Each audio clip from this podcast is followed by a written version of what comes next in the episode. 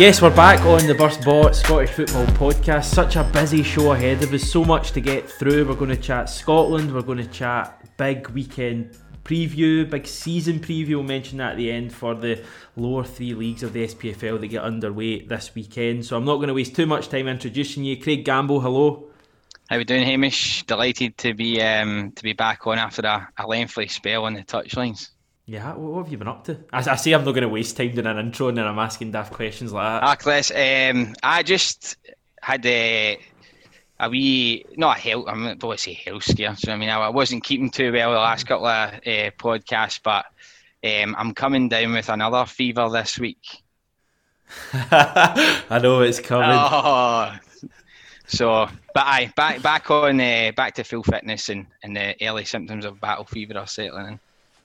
Good stuff, good to have you on with us. Matt Finlay, you're there as well, how are you getting on? Yes, not too bad, Hamish, yeah, good to be back on uh, Battle Fever as well this week. There's a big new firm derby, of course, so um, I'm sure oh, we'll mention it. We will indeed, we'll come on to all of the, the Premiership stuff and we'll maybe even give a wee mention for the lower leagues. And I should mention as well that we'll have a special lower league guest joining us later on in the show. I say later on, it was actually earlier on that, that me and Matt recorded it with Dumbarton's Robert Jones, but we'll hear from him later on as you're listening to this. Right guys, Scotland, positive. I tweeted after the game that I'm officially positive about the national team, and it's crazy because a week ago I sat here and did a podcast, I think you were even on, Matt, and I sounded quite negative with just beating Israel in penalties, but I didn't see where the, you know, the positive direction the team was going in. However, a week on and I think we're going somewhere. I think we've got a team building here, and I don't want to get ahead of myself and mention Euros or anything, but there's uh, there's something building under Steve Clarke, I think, anyway. Yeah, Hamish, amazing what a week does uh, in football, doesn't it? I mean, uh, as I said, it was, wasn't just the, the kind of downplaying of what, what we were up against. It was the six players out, a couple of injuries, mm. obviously then the COVID. It was all going against us, and fair play. You know, we we done it the ugly way on the Thursday. I remember I was, you know, I was sitting there like thinking, Jesus, like this isn't a, you know, is this really kind of what we're... Um, kind of going to be watching next year at the Euros, you know, just such a slog. But, you know, they got there, they got a bit of luck. And then the, the two games afterwards, I was saying that I, I I felt and still do feel that the Euro Nations, is the Nations League, sorry, is the, a really good opportunity for a team like Scotland. And you just need to see this week, you know, two wins, two very good performances right across the board. And, uh, um, you know, all of a sudden we're good form, we're... You know, we're top of the group com- comfortably, and then also like you look beyond this these tournaments, you know, in the next couple of years, and you're, you know, you've got a real chance at the Euros and the World Cup. I yeah, we're both eager to uh, to talk about Scotland on a positive note there. So it's never it make, makes a good, makes a change, doesn't it? No, it, it, see, to be honest with you, like I, I did have to have a kind of word with myself after the game last night. Um, I know obviously a lot a lot's been made about the kind of, what was it, three shots in target over the three games, but and you can spin it that way if you if you want, but see at the end of the day it's it's three games, it's, it's three wins. When was the last time we, we could say it's been a, a positive international break for Scotland? Um, I still would like to see more, I suppose, in a kind of attacking sense, but see at the end of the day, like the performances didn't really matter at all, um, especially in, in those three games that we've just had. Um, it was all about, obviously, the, the Israel game, getting the win.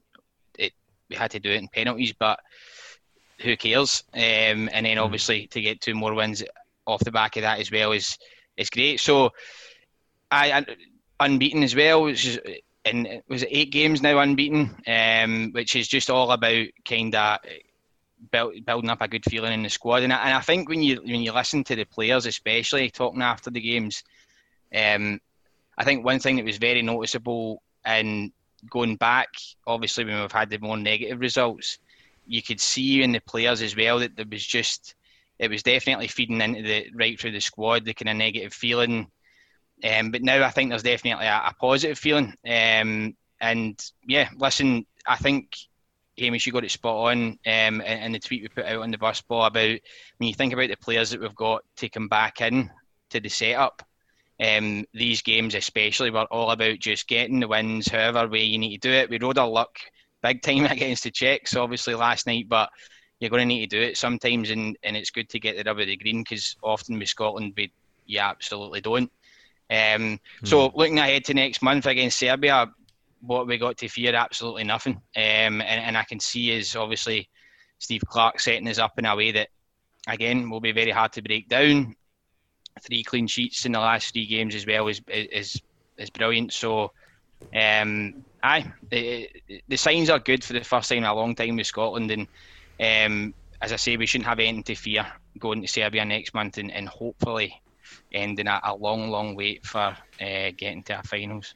Just be amazing, wouldn't it? I'm I'm kind of nervous thinking about that game already, which is something like I can't remember the last time I was properly nervous for a Scotland game. See, even before Thursday night against Israel, I was kind of a bit meh about it. Like I mm. kind of felt that if they turn up and they win this game, I'll be delighted. But see, when it got to extra time, I didn't really have the nerves going at all, which kind of just summed up the apathy I've had towards the national team basically since since Gordon Strachan left. I think we've just gone through, you know, poor result after poor result, uninspiring performance after uninspiring performance. And I think you could argue those three performances, probably, you know, in the six halves of those games, we maybe only played two, maybe even three decent halves.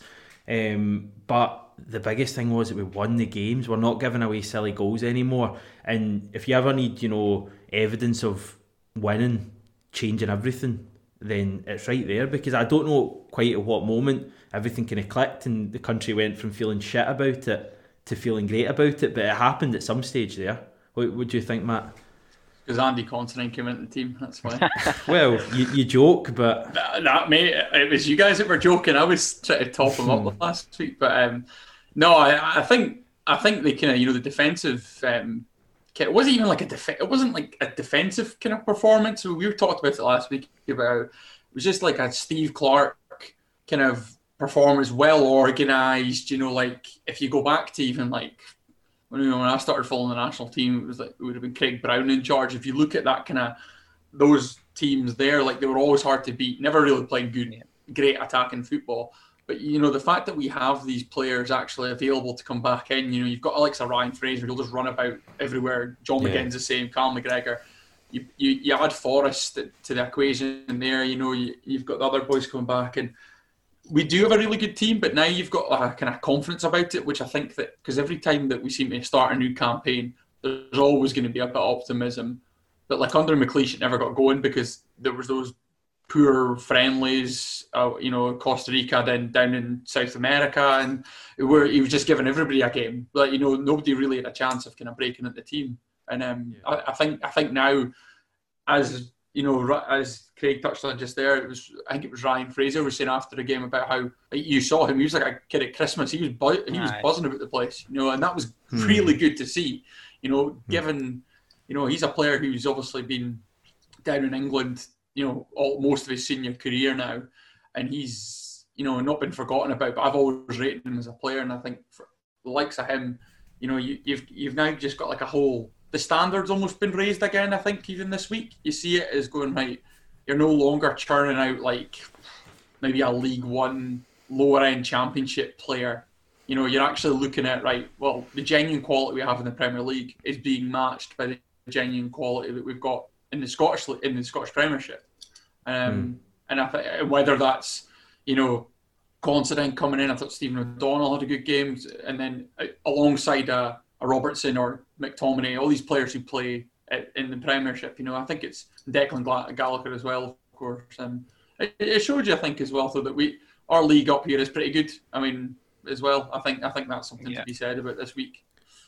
Yeah, that that thought did actually cross my mind, the fact that we, we beat Czech Republic, who are a, a pretty decent side, um, with, you know, Gallagher, O'Donnell, um, Considine, Hanlon came on, um, players that you maybe would be a little bit disparaging towards in a normal world.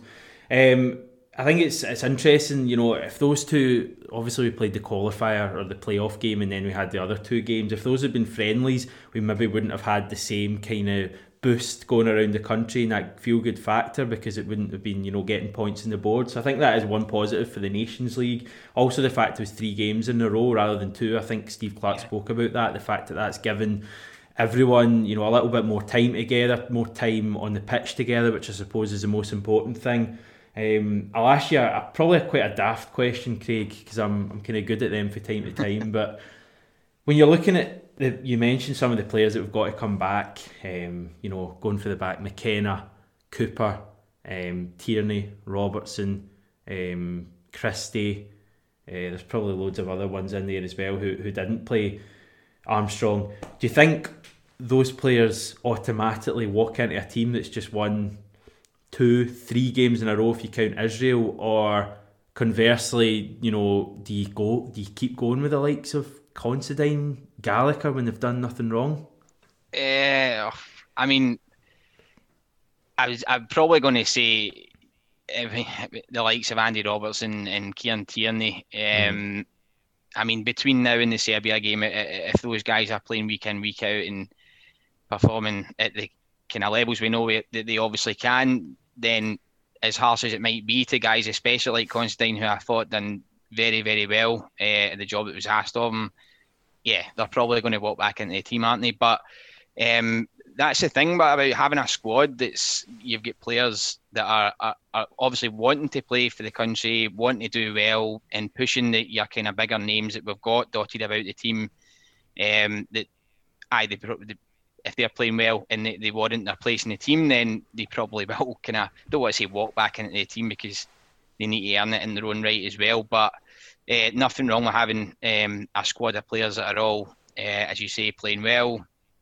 Um, and yeah, it's just kind of keeping the good feeling going, I think. I think the, the big thing about when you talk about the kind of shift in the attitude almost, because I was the same, like when you got to that full time in the Israel game, even as, as recently as then, you're like, I didn't think we were going to win the penalties, to be honest. I thought it was just... Can, can I make a quick admission? A sadistic part of me hoped that we lost. Just to see the the, the fallout. Just, just a hard, I, I got to that stage and I just thought, fuck this, we're so bad, we're getting pumped off Serbia anyway, let's just lose. A small part. Nah, I know what you mean, but it's I, I was kind of, you're almost like despondent at the end of that. I mean, are you going to go back and watch any of those three games of football? Probably not. Um, but that's, again, a week's a long time in football, especially when you get three games. Um, and all of a sudden, you, you but the thing was, what I was going to say there was, you can now start to see what Steve Clarke's obviously trying mm. to do with the team. Um, I think it was Johnny. Johnny Clarke made a great point about how when we were the ones left at home the last couple of major tournaments, and you're looking, you're seeing Ireland, Northern Ireland, Wales, you're like, how is that not us when you look at the squad compared to our squad? And it's because they just win their one-nils at home and they'll scrape results away from home and they'll just do what it takes to, to win the games. They're not going to be playing free-flowing attacking football. Like, let's not kid ourselves, when, when has Scotland ever done that? So yeah, I, as I say, I think I think the, the kind of shift in the attitude, obviously we win that penalty shootout and you go and grind out two more results and you can finally start to see what Steve Clarke's trying to do, and the players are obviously buying into it as well, and we're probably going to need to give a shout out to the big man, aren't we? Big Lyndon Dykes. Oh yeah. I mean, I just I think he just um obviously enjoying playing for Scotland as well, and he, yeah, he's just he, for Steve Clarke, I think in the, in the system he wants to play, it's a, it's a dream for him, isn't it? So, um, uh, not bad for a guy who was singing the Neighbours anthem during the, the national anthems, apparently, in the, the worst bit of part I've ever heard. But um, I, I think you're right. I think um, I think Lyndon Dykes. I I've always rated him. I, I'm going to sit here and say I predicted it. See, straight for Queen Queen of the South days, he was. He stood out like a sore thumb for me because he's got pace, he can hold the ball in, and he, he didn't lose a header last night when he played. Like, he's got mm. such a good leap on him. And I honestly think, here's me saying earlier, I'm not going to make massive predictions, but I think he's going to spearhead Scotland. Can't believe I've said this. Spearhead Scotland at the Euros next summer. Listen, Ryan, I'm I'm on board with you.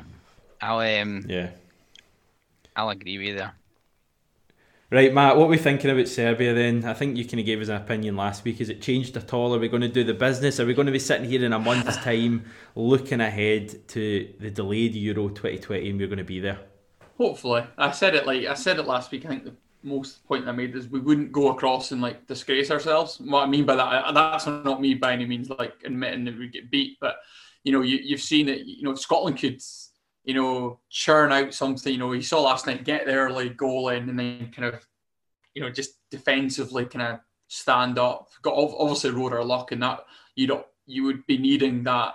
But then Serbia, you know, while there are no mugs in the sense of they've obviously been there and done it over the last kind of, if you think really, well, since we've been following in the last like fifteen years, since they kind of broke away from the Montenegro, if you like, they've been a good team.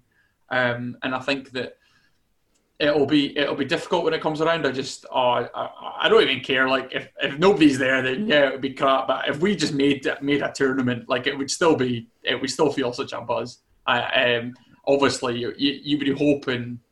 The problem is, is obviously half the tournament's been played in Britain, and you're like, well, that's not going to, you know, you're, nobody would get to it. But we need to work worry about that when we get there. But um, I'm feeling I'm feeling optimistic. Um, again, it'll be turgid to watch at times, but I think it'll be it'll be all right potentially. Yeah, I'm I'm really looking forward to it. International breaks are usually horrible affairs, but I'm kind of rearing to go with the next one. The next few months like are going to be amazing, aren't they? See, when you think of all the big club games we've got coming up, uh-huh. European matches, and then we've got that Scotland thing to look forward to. It's just um, non-stop football, Craig. Oh, it's, I, it's um, especially because I was having a look at the kind of domestic-wise, like the, the league fixtures. There's a lot of tasty ones coming up, and then especially with international kind of added into it, the European games for clubs as well. Um, but with internationals especially, before this break, I'm not going to lie, like I, I just, it was kind of, mm. it's getting in the way a wee bit.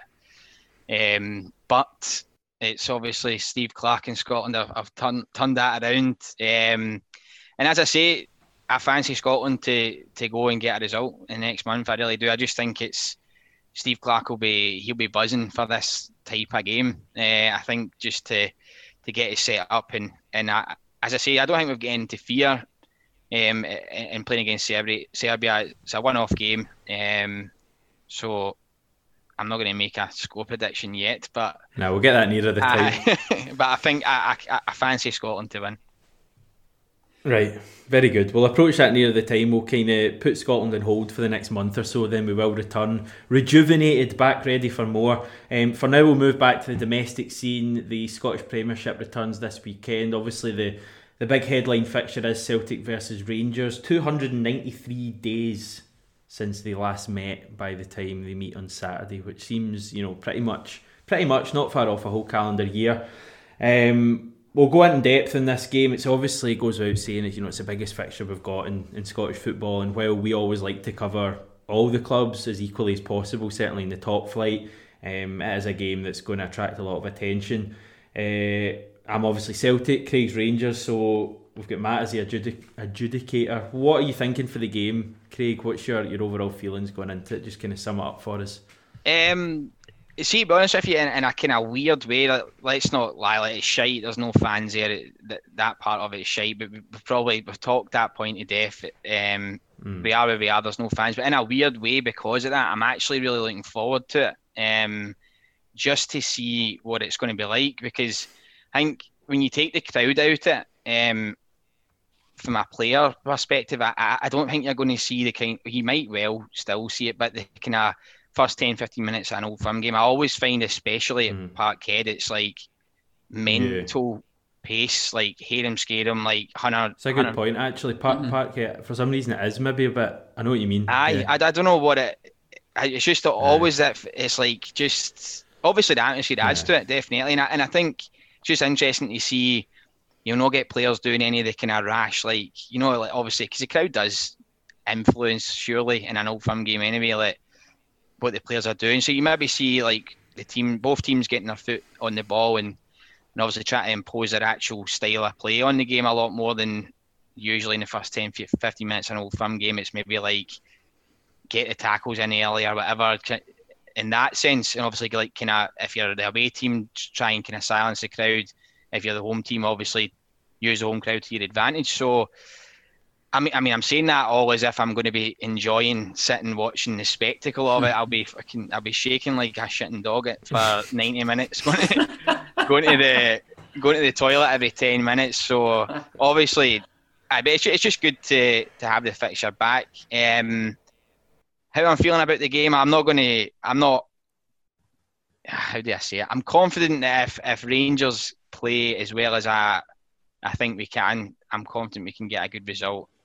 Um, I don't know if we're going to come on to it. Like this, the elephant in the room is obviously um, the kind of cards that have been dealt uh, in, in the kind of weeks leading up to the fixture here have obviously gone in our favour with um, some of the players that Celtic aren't going to have. Uh, I, I don't know, what's this, is Edouard going to play? What, what do you think? We're basically waiting until Neil Lennon uh, informs. I think he'll do press on Friday. Um, I think Edouard will play. Um, the chat is that I think his isolation's up in France probably tomorrow, so he should be hopefully on a flight ASAP. He'll be keeping um, himself back fit to, enough anyway, won't he? Aye, well, put it this way, as one of my kind of colleagues said, he's not been ordering Just Eat for the last week. Like he's he's uh, he's staying fit and he'll be up for it. So um, I think he'll play. I'm just... I know what you mean. I, I'm looking forward to it, but it's a weird, weird feeling. Um, a lot of people kind of saying that, you know, the fact Celtic are at home and they've not got the fans a massive advantage to Rangers. Don't know if I massively go along with that. Obviously, the, the fact last year, if you look at the two league games, they were both won by the away team. And a big part of that, for me anyway, having watched both games, was the fact that the home support got really on edge and got on the back of the home team. So as much as... you know, the home support can boost the home team. We saw last season they can massively influence them in a negative way. So put it this way, if Celtic start really shakily um, and Rangers have a few really good chances early on on Saturday, you're not going to be able to tell for the atmosphere because there's going to be no atmosphere. So it can work both ways. Um, I think Celtic will win. I'm always going to say that. No. But uh, I, I think we've had a lot of questions asked of us. Um And I think a lot of our players, having lost that game three hundred odd days ago to, to Rangers, will will have a point to prove. So I think that's will be the key for us winning the game. But yeah, I think it'll be tight whatever happens. I think that, sorry Matt, to, to butt in again. No, but no, Matt, Matt's I think... irrelevant in this. It's not about um... the D V teams. But uh, I think you're, you're right. And, and that's the kind of... Uh, kind of niggling thing I've had in my in my head as well when, when you're talking about... When, when I know I said obviously the kind of we've been dealt some the kind of good cards in the, in, in the build up to it, but again you could spin that the other way and that Lennon will probably uh, one thing he is obviously good at is getting players up for this fixture, um, and all the talk beforehand seems to be that oh Celtic depleted squad and without some key players, um, even more so for the players that are going to play to to prove a point. Um, but having said that, obviously Celtic, you probably uh, agree with me here, Hamish, that they've yet to kind of hit top gear or anywhere near it so far this season. But then the worry for me is that they're still winning games, so yeah. um, you're kind of waiting on them getting to the, to really getting into into gear, as I say. But then, as I say, and then Rangers as well. It's it's just it's a quite a fascinating game, and, and taking the crowd out of it, I think you're going to see even more of uh, two game plans against each other, um, as opposed to the other things that can obviously influence it in an old firm game. So um, here's a wee random bit of trivia for you, right? I was this is gives you a gauge of what I've been doing when I've been meant to be working this week, right? Rangers are thirteen eight to win the game in some bookies, right? right? When do you think we were the last time, the shortest price we've been to win at Parkhead since when do you think? No time, unless I'm forgetting anything, in the twenty-first century, surely. Just inside it, the, the six two game. Really, wow, really. Wow. The six two game. Is that is that just because there's there's no fans? Do you think? I think it's I think it's got to be surely. I, I think that coupled with maybe obviously some of the players that aren't going to play for. I mean, I. I, I See, El Hamid, obviously, in the first Old Firm game last season, I thought he was one of Celtic's best players that day. Um, when Celtic won two nil, in terms of the, like, Celtic just done a job on us that day, and, and he was kind of pivotal in that. Um, but Christie, obviously, not playing will be a miss, I think.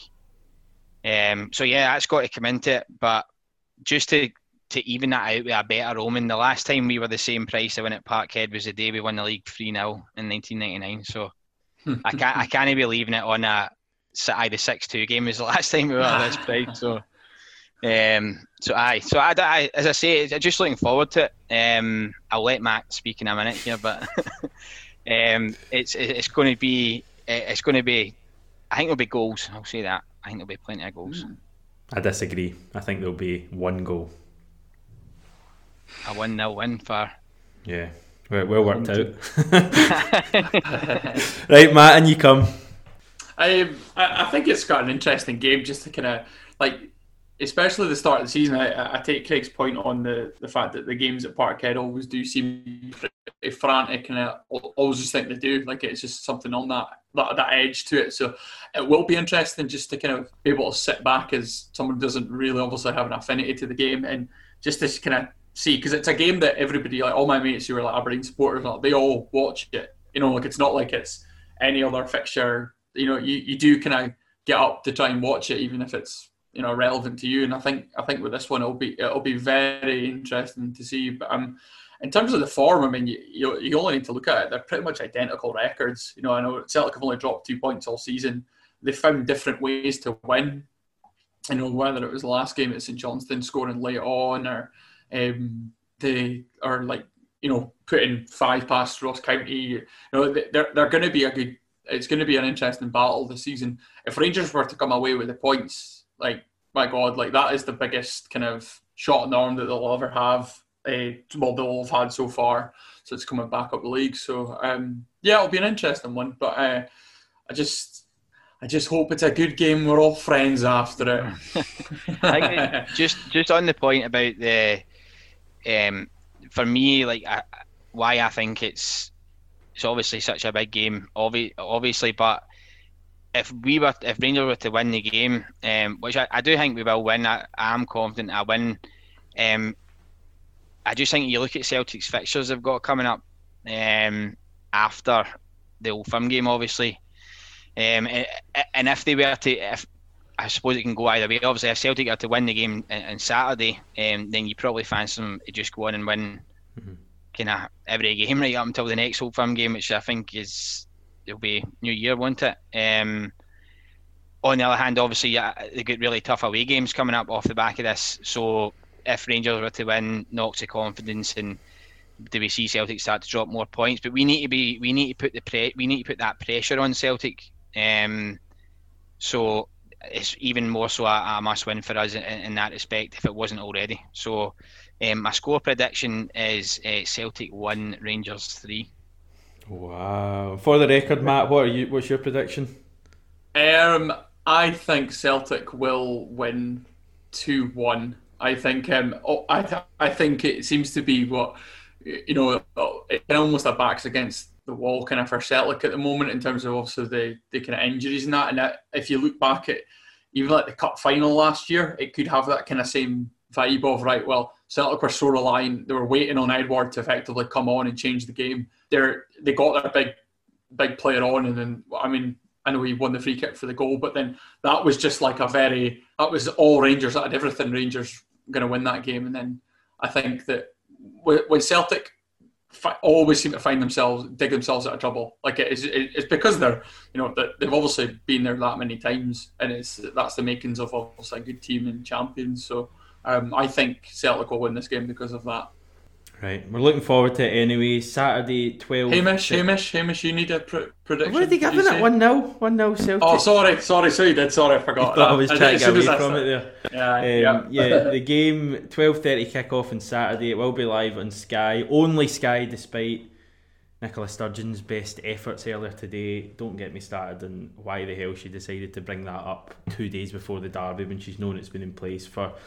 months, but anyway, we'll, we'll move away from politics. We'll move on to the New Firm derby on Sunday. Mm. It's almost as if they planned this. Old Firm on Saturday. Sorry, it is Saturday as well. Old Firm on Saturday, twelve thirty. New Firm Saturday, three o'clock. Uh, I can't talk about Dundee United without mentioning Mickey Mellon. I mean, we, we've. I'm assuming I'm looking at kind of puzzling faces now, but I'm assuming you guys have seen the stuff in the group chat uh, with his um, oh, the video, the video that, that Tom McKinnon, uh, Dundee United fan, posted. I think the, the message he, he posted alongside it was, he looks a beaten man. Um, for anyone who's not seen this, I don't even know what account it was on. Was it like D U F C Lotto or some crap like that? But but he's basically, Mickey Mellon is telling people why they should enter this lotto, and it is like he's been held hostage. I have never seen a guy more devoid of confidence, charm, charisma. He's just, he looks he looks a beaten man. He's, Thomas put it perfectly. Um, does that kind of fill you with confidence going into the game on, on Saturday, Matt? Um, I'm just thinking, I'm just hoping I'll can just continue kind of really where, where we've left off. Um, you know, it's been a pretty, bar the two games, the two league games, it's been a pretty perfect, per, pretty perfect season so far for, for us. You know, like I just found that mentality of being able to kind of grind out results, but also now starting to properly play football. And I think, you know, Mickey Mellon talked about it. I think it was today in his presser. He said that Aberdeen are like a yardstick of what Dundee United want to become. So I, I understand that point, but you know, I, I still do think that they're they're some way off of that in terms of, you know, being consistent. And can I mean they, they are, I understand what he's saying, but I mean they, they are just new back up to the Premier League eh, Premiership. So um, it'll be an interesting it'll be an interesting match though. Like uh, again, it, you talk about ones where fans properly make a difference. This game, Aberdeen t- generally take about five and a half thousand to the Tannadice. Uh, you fill out two stands, the shed, and then the, the stand, the fair play stand. So that'll be quite weird for us to kind of be able to sit back and watch. Um, and uh, but it's been four years since they played each other in the league, and they played in the cup uh, a couple of seasons back. Um, it'll be it'll be good. It'll be. Uh, I, I expect Aberdeen to win. Uh, we've got, we actually have a very good record at Tannadice, albeit, you know, only a handful of the players will have played at the last time that they played, um, and uh, yeah, it'll be it'll, it'll it's, it's always a tougher game, but I think I, I think the way we're playing, we'll we'll, we'll be all right, to be honest. Yeah, Aberdeen, I think I'm right in saying, have got a hundred percent winning record on the road this season domestically. I think Sporting Lisbon, the only the only team to to have beaten Aberdeen. Obviously, the, the two games they haven't won were both at home to Rangers and Motherwell. So positives there. What what did you make of? Uh, Mickey Mellon, Collie, is your dad's calling him, Craig? I had that written down, I had to hear it. Oh, fair enough. Um, I, why have they bothered? Like, why not just, we'll do another take of that, Mickey, or we'll just or, not or bother Mickey, using that video. Just, we, we're paying your fucking wages, why do you not show a bit of enthusiasm? He, he can, he's almost kind of, like, see at the start of the video, he kind of looks at the guy with the camera as if, you better get that out of my fucking face. So uh, does it, if you're a Dundee United fan, which obviously our, our good friend Tom is, it's obviously not filled him with much confidence. Um, I, I, I, I, I fancy Aberdeen to win it as well. It's just one of those games that uh, Derek McInnes just seems to win. Uh, especially I, these these sort of away games as well, grinding out results. Um. Obviously, before the break, getting the it was the last minute goal against Saint Mirren, wasn't it, as well? So I know I'm going back a couple of weeks now, but um, as you as you guys have both said, apart from the two uh, home games, Aberdeen have been pretty impressive, um, and they're actually not that far. Obviously, when you look at they've got two games in hand on Rangers anyway. Um, I don't think they're that far out if they were to win those two. One's at the Parkhead. Aye, so as I said, so if they were to win those two... um, but I, the point is, obviously, Aberdeen are yeah. outside of the, the, the kind of Rangers game, and obviously Motherwell was uh, just a, a very bad day at the office. They're, um, they're going well this season. I fancy them to, I fancy them to win. Right, elsewhere, uh, Premiership stuff on Saturday afternoon. What have we got? Ross County Hibs. Hibs obviously had a fair few players away in international duty. Um, no, I don't think too many of them played. I think maybe Hanlon was the only one, unless I'm missing um, anyone. It'd be interesting to see if if they um, you know get a boost from having mixed with Steve Clarke's wonderful side when they take on Ross County on Saturday. We've got El Plastico as well. Livingston at home to Kilmarnock. Kelly have kind of made the headlines for all the wrong reasons over the last wee while. Um, they, I think, have pretty much got a full complement back, although I'm not totally sure about that. We should really have spoken to Kelly Cow before that, but they're away to Livingston, two teams who um, were maybe picking up a little bit recently. Livy get that um, result at Tannadice, and, and Kelly obviously didn't play the game against Motherwell due to the COVID stuff, um, but they were picking up certainly before the break. On the subject of COVID, Saint Mirren have been hit hard again. Two players tested positive today. The club announced uh, a further player in self-isolation as well. Jim Goodwin says that they're important players as well. They just can't really get a break, Matt, can they? No, it's uh, it's been tough. I mean, you know, coupled with their, their bad form since the first two games of the season, which I think they've won, and then they've they've lost their last six or something. I've uh, said this before, but see, see, ever since I went to see them, aye. I think they've lost every game. Yep, there you go. Then it's um, it it it doesn't help, you know. You you definitely notice it. Um, when like you know whether it's been cases or whether it's just injuries, you notice that the smaller squads really do struggle. I get it because. Because you've got the luxury of having the extra subs, you see the kind of, you would say really the top five, top four clubs really, they can make a difference in games that are not going their way. Um, you know, it's a bit we're very unlucky against Aberdeen not to hold on for a point, obviously, um, but they just kind of just run out of legs there. And you know, this week will be difficult if it if it's key players out like Goodwin's saying, then that's you know. It, it, You almost fear that teams like that could become cut adrift if they don't have the squads, you know, capable, you know, like of, um, which is, which is a shame because really in the balance of fair play, I feel like that's not kind of, you know, that's not, you know, it's it's not it's not there, you know, the, the kind of fair play. But um, you just you're you're loving the fair play part of the night. Three, three times I've said it in the last five minutes, um, uh, but. It's, it's going to be hard for them. Uh, it will be hard, but they just have to kind of keep going. Teams like Saint Mirren, Hamilton, Saint Johnstone, before being cut adrift. I see, Hamish. I literally yeah. wrote down like just a wee note on that game to say like they just can't catch a break at all. Saint Mirren, like it's yeah. see one of my mates, Big Kenny, who's a he's a diehard Saint Mirren fan. All he says to me before every season is like, I think I mentioned this on a pod before. Like all he wants is. Uh, just they go about their business, finish eighth or ninth in the league, like a kind of Saint Johnstone type season where there's no talk of relegation zone or just like a nice easy season uh, for the kind of stress levels. And then, aye, it's just been hitting but for Saint Mirren, has it, hasn't it? So obviously they, they get their two wins in the, the League Cup. I think they won two in the bounce, um, and then they get hit with another two positive quotes. So even the slightest little bit of momentum that they could maybe have carried into the league after that is kind of pretty much gone with, with some more bad news. So aye, they just surely the their luck is due to turn at some point later in the season. I hope for uh, for Big Kenny's health that it it does.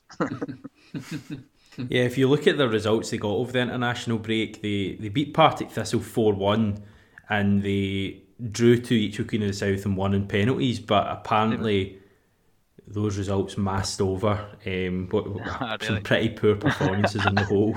Um, like they were two nil down inside fifteen minutes away to Queen of the South, and apparently Ian McCall reckons that Partick Thistle should have won that game four one and not lost four one. Now I know Ian McCall can be a, a questionable character with his comments, as we've already found out this season, but um, I think some worrying signs there for Saint Mirren. They're not bottom of the league. The team who are currently bottom are Saint Johnstone. Um, some crazy things happened over the international break. We've already commented Scotland, you know, won all these games. Saint Johnstone scored seven goals and, and, in a match. And Stevie May scored a hat-trick. Wow. It was Brechin City, to be fair. Like, probably the worst team in, in the whole S P F L. But they did score in them. Um, Callum Davidson was in the paper saying that he hopes they can really get a boost from it. I think Michael O'Halloran missed those two games. He's going to be back now. Um, and they've obviously, you know, they're playing this weekend and, and got a chance to get off the, the foot of the table. Um, Saint Johnstone, they go to Hamilton, so it's a it's a forgiving fixture. Hamilton traditionally are, are so inconsistent. Like, they'll go one week and lose a game and they'll get a big result. I'm tipping Saint Johnstone to win that game. I think they'll get a real boost. No matter who you're playing against, if you're scoring seven goals, you're surely that's going to boost the place. Um, I think they beat Kelty Hearts as well, maybe two nil, something like that. Aye, surely it's going to, as you say, seven goals against any team, no matter who it is, um, is going to give you, uh, it's going to lift the place. Uh, and see, the, to be fair to Saint Johnstone, um, well, in the Celtic game anyway, obviously Celtic two late goals. Um, but Saint Johnstone were good in that game. Like, I thought they were obviously setting up again in, in a way that they're not really going to set up in, in many more games this season. But obviously the Conway had the chance. Um, and it wasn't like a, a total kind of backs to the wall job. Uh, obviously Celtic uh, got the job done in the end. But um, aye, so, so they've got two wins under their belt, as we say, seven seven nil um, is going to lift the confidence no matter who it's against. So um, I, I'm with you, Hamish. I think um, although Hamilton could probably throw up a three nil win here just to give us the, the two fingers to this podcast, as they usually do. But um, no, I think I think Saint Johnstone will, will go and get a win there. Yeah, could be interesting. Really interesting weekend. I think we'd all agree with that. Lower leagues start as well. Championship, League One, League Two. They finally got underway. Uh, twenty game, sorry, twenty-seven game truncated season for those three leagues this season. Um, we'll come on to them in just a wee second. I'll just point out that, you know, this podcast I think has probably become a bit of a Premiership podcast, because that's basically the only league that's been going on recently. Um, for that reason, we're not going to do a massive preview covering every team and all the signings they've made, because quite honestly, we probably don't have the the knowledge um, to make it worthwhile. Um, what I will say, the, the Talking Lower League podcast um, has done a really good job of that, so you can check that out. We, we usually retweet it on our on our timeline, so if you scroll down there you'll be able to find it, um, and they cover all the lower leagues, so don't come to us for lower leagues, go to them, because they, they do it better than anyone else. Um, but one thing we have done, Matt, is um, get a good pal of yours on. Yeah, uh, Robert Jones plays for uh, the, uh, why are you laughing? I'm nervous. No, I was I didn't really know if you were teeing up to go into the bit there, or if it was just a Uh, or it was straight in the, the, the listeners don't no, get to see this, but we, we're doing this in Zoom, and yeah. Matt has gotten the colour of a tomato. Have you got a wee thing going with, with Robert? Uh, just... no, no, no, no. It's a good guy. I've seen him in a couple of years. I um, used to work with him in the, the Grieve Sports days when, I was, uh, when we were uni students. But um, no, uh, Robert Robert Jones, uh, striker for Dumbarton. Um, now he joined um, just at the end of January. So kind of played lower leagues. He's only, I think he's only twenty-five anyway, and a really good, you know, I was going to say good future as if he's twenty, but he's a really kind of proper experience though now, like at that kind of level. And um, uh, yeah, I mean, it's, it's interesting speaking to him. Obviously, you'll get to hear it, like he talking up about like what his life life's been like for a for a kind of semi-professional player during COVID and the uncertainty. So um, uh, yeah, um, I'm sure the, the guys will uh, think it's a good good listen anyway. Yeah, let's go and have a listen then. Um, you weren't there, Craig, you were otherwise occupied, but Robert Jones spoke to me and Matt, and he started about telling us about his start to the life at The Rock. Aye, I mean, uh, obviously I signed quite late in the window, um, and we'd, I'd, I'd managed to play, I think it was six or seven games, and it was right through the winter period, so the, the weather was absolutely terrible, and obviously if you've been up to Dumbarton, it's right on the water and absolutely freezing, so we only got... Um, maybe a, a few games, and they were hard to play in enough anyway. And then obviously when COVID started kind of coming around, um, there was a few boys saying, oh, the, the season could end, but no one was really sure. So we, we kind of just went on the basis. And I remember, I think we were leading up to the Falkirk game uh, around March time, and we were in and people were starting to become ill, and obviously nobody really knew if it was related or it's just an illness, because not many people knew about the virus at that time. And then I think uh, the first Premiership game might have been cancelled. I can't remember which one it was, and games were getting cancelled and leagues were getting cancelled around the world, so we just kind of knew it was coming. And I think we were in on the Thursday before the Falkirk game, and I, I think I said to one of the boys and just said, I don't think we'll be playing. And then obviously that game was cancelled, and then we were just into into lockdown a few weeks later than that. So Uh, it was quite quite disappointing to cut the game, uh, to cut the lead short, especially after myself only playing six or so games. Yeah, and as a part-time team, obviously, and that that, that you know, there's so much uncertainty, especially just now. You know, it's, it's been in the news as well about obviously a lot of clubs could really go under. Um, there's a Dumbarton, really good historical club in that, um, albeit part-time level. How how are the boys kind of managing to kind of manage that, just as a club as a whole? Yeah, well, um, obviously.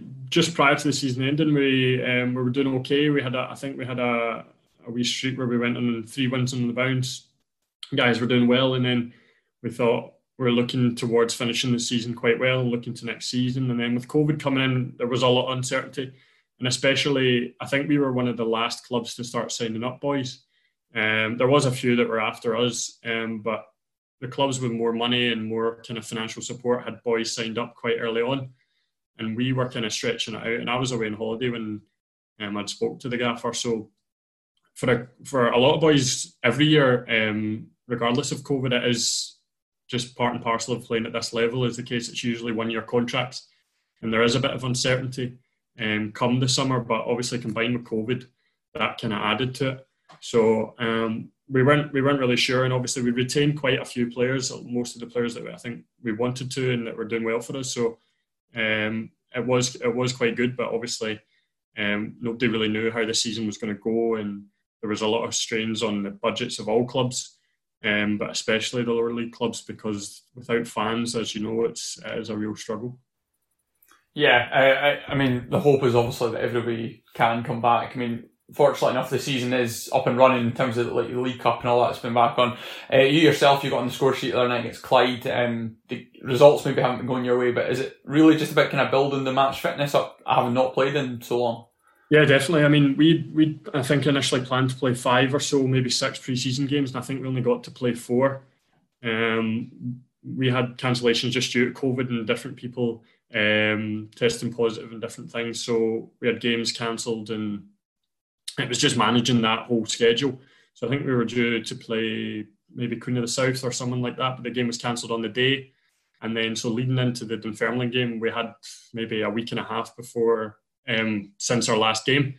So obviously this, it's just managing that. And then the game against Dunfermline, I think we did well, um, more so in the second half. We only, only beat us one nil, and we had a penalty disallowed for a handball, and uh, we hit the post as well. So it was a case we put up a good fight there.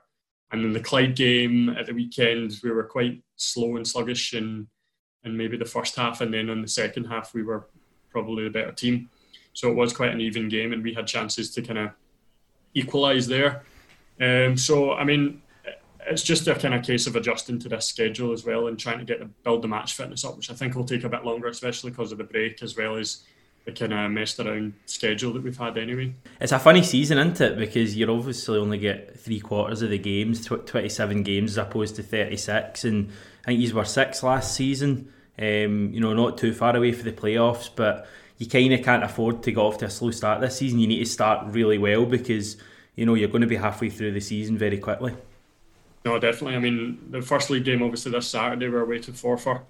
Um, we've had a couple Betfred games which have got to sharpen us up um, to some degree, but it is just a case of starting well, because effectively we are in the ninth, tenth game of the season, um, as we would be last season. So it is a case of starting as well as we can, and we've really not got that much room for error. Um, so uh, hopefully we can kind of start getting some wins on the board, and finishing as high as possible really is the plan. You're just kind of excited to be back playing, because obviously it must have been... It's something like folk don't really touch on it, obviously, because everything else that was going on for like March to, well, the moment, to be honest, it's all been about COVID, and there's not really much been said about the actual players like yourself that weren't able to play for months. Like, you weren't able to train for months, and you haven't been able to play league matches since, like, what is it, February? Uh, exactly. I mean, it actually worked out okay for me, because when, when the COVID stuff started coming around, I, I'd had an ongoing problem with my groin that I've had for years. It is the, it's the same injury that Kieran Tierney's had, mm. um, to do with the pubis. Quite serious. Yeah, so I've had that since twenty sixteen, and it's one of these injuries where it's not a case of maybe if you hurt your knee, you recover and then you can go back. It's a case of it's an injury that you don't really know is there. So you'll first feel it as a niggle, um, and then it will start to inflame over time. So you can play through it for maybe ten to fifteen games, and mm. the pain will get increasingly more, but Um, it's just a case eventually your body starts to kind of break down. So I've gone through that cycle four or five times, had numerous injections, surgery. Um, so when the season actually came to a halt in March, I started to feel my groin in the last couple of games. So I was only training once a week at that point, and I'd felt, I just felt a wee bit off it, because it kind of takes a bit of sharpness away from you. Mm-hmm. And then um, obviously the season stopped, and I'd rested for two weeks and I felt great. So I'd started doing quite a bit of training over lockdown, because that's really all you could do, apart from maybe play Xbox or something. But training was really the only time you could kind of, the only way you could fill the time. So I'd been training quite hard for a month, and then my groin kind of came back again. So we, I, I just decided to stop completely, use lockdown as a kind of rest period. So I'd, I'd been able to rest for about a month, month and a half. Um, and then got two more injections, one on each side. And then since then, I've had no problems, which, touch wood, it stays that way. Um, so obviously, it's. It, I think a lot of boys use the time to strengthen up and gym work and different things. And a lot of boys kind of suffered the consequences of not doing much. And I think everyone did to an extent, because even our first few sessions back and our our first pre-season game back, I felt absolutely miles off it. And it took you a few games to really get to grips with it. And obviously, um, I think teams have handled it well. You've seen some of the part-time teams that have played Premiership opposition in the Betfred Cup and they don't look out of place. And these guys have been playing for two months and we've all just came back after a three, four-month break, maybe a six-month break or something. So, no, it is... Um, it, it can be looked at both ways, but it is definitely tough. Well, obviously, as I said, you finished sixth last season. Where's the kind of the bar been set for this season? Where, obviously, I'm not expecting you to give the secrets away of what Jim Duffy's saying, but where are you guys targeting? Is a playoff place? Can you challenge to win the league? Obviously, there's going to be two big teams at the top of the league who are probably going to be quite strong. Um, I mean, we haven't really set targets, um, really discussed it as a team. I mean, it's been a case, the discussion's really been centred around managing the schedule at the moment. Um, trying to play our best as we can individually and collectively. And I think um, taking each game as it comes at the moment. Obviously, personally, I'd like to be up at the top end of the table as a, as would every other player. Um, but for the moment, I think we had one or two subs on Saturday. Might be the same this Saturday. It's just a case we're still building at the moment. Um, and that's just, we've been unlucky. Steph, Steph got injured. Um, we had a few guys out for a couple of weeks. So it's just a case of trying to Um, build that and build on top of that and try and get as good performances, because I think we do have the quality to be up at the top end of the table. It's just really if we can um, continue that for the season and get quite lucky with injuries and players' form and things. So I, ideally we're, we're aiming for playoffs, but we'll just have to see how it goes, I think.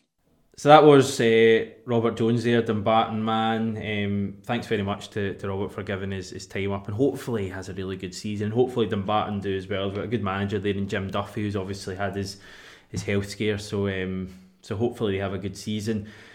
As I say, we're not going to go in massively in depth on this. One thing I will say, championship-wise, Hearts and Dundee face off. The, the two teams are probably likely to be going for the championship title. Friday night live on B B C. I've written down some of the names that play for these teams. Listen to this for a kind of star-studded, you know, list of names for the second tier of Scottish football. Craig Gordon, Christoph Berra, Andy Halliday, John Souter, Craig Halkett, Stephen Naismith, Charlie Adam, Graham Dorans, Osman So, and Jonathan Afolabi. Like, that's going to be a good title race, isn't it? Oh, it's an interesting one, definitely. Um, I think especially, like, enough's been said about kind of Hearts last season, but there's absolutely no way with the squad that they had that they should have been getting relegated. Um, I know, obviously, the season getting cut short and whatever, but they deserve to go down for how bad that they were. Um, so I, so I, cracking game to start off with. It's it's good to have the full card of Scottish football back, isn't it? Um, yeah. So looking forward to to the, yeah, just the weekend in whole in terms of in a football sense, it's going to be great. Um, obviously tomorrow night, good game to start it off with. Um, the league's not going to be won obviously tomorrow night, but it will be a good chance for either team to put down a marker. So, um, aye, as I say, great to just have uh, all four leagues back in it. Definitely. I think um, I think it's fair to say Hearts and Dundee will be the two teams going for that title. Uh, Dunfermline, Inverness, the other teams I've heard tipped. Um, probably one of those four, or, or those four for the for the playoffs. In terms of League One, Falkirk Thistle, probably the obvious two, although, Matt, you did mention a team close to your heart and, and quite literally close to you that, that could have a good season. Yeah, uh, I fancy Cove to do well this season again. Um, they've invested again. It was quite it was quite good to see, uh, for kind of the t- f- folk who wouldn't really get to see them. They were sort of on the telly last week against Hibs, and uh, I thought they were more than deserving of getting something out of that. I know they kind of Hibs turned it around in the end, but I, I managed to catch about sixty minutes of it, and um, it showed you that they'll be a, a good team this year. I think Paul Hartley, well, certainly the club anyway, are really ambitious. Uh, you see it just throughout the whole city. I mean, I, I know folk at the club and who are, you know, the, even things like getting the kind of sponsorships, eh, you know, it's always a big day going to the Cove games, you know, they've got a, a bit of money behind them, they've got a lot of ambition, they've got, they've now got a new ground in the last few seasons, that they're really kind of, you know, their space to redevelop there, their space to to properly give it a go, and I, I fancy them to do well this season. Falkirk, you'll obviously, I mean, we've got connections at Falkirk, and you've always think that they, you know, they shouldn't be a League One team. They they really shouldn't. The last couple of years have been a disaster for them. Um, and Thistle as well. Um, it'll be a, it'll be an interesting one, but I, I do fancy Cove to... Um, I don't know what the odds are on them. I'll have a look before. Uh, Your third favourites, um, Cove. Okay. Uh, well, I mean, there were. I think there were.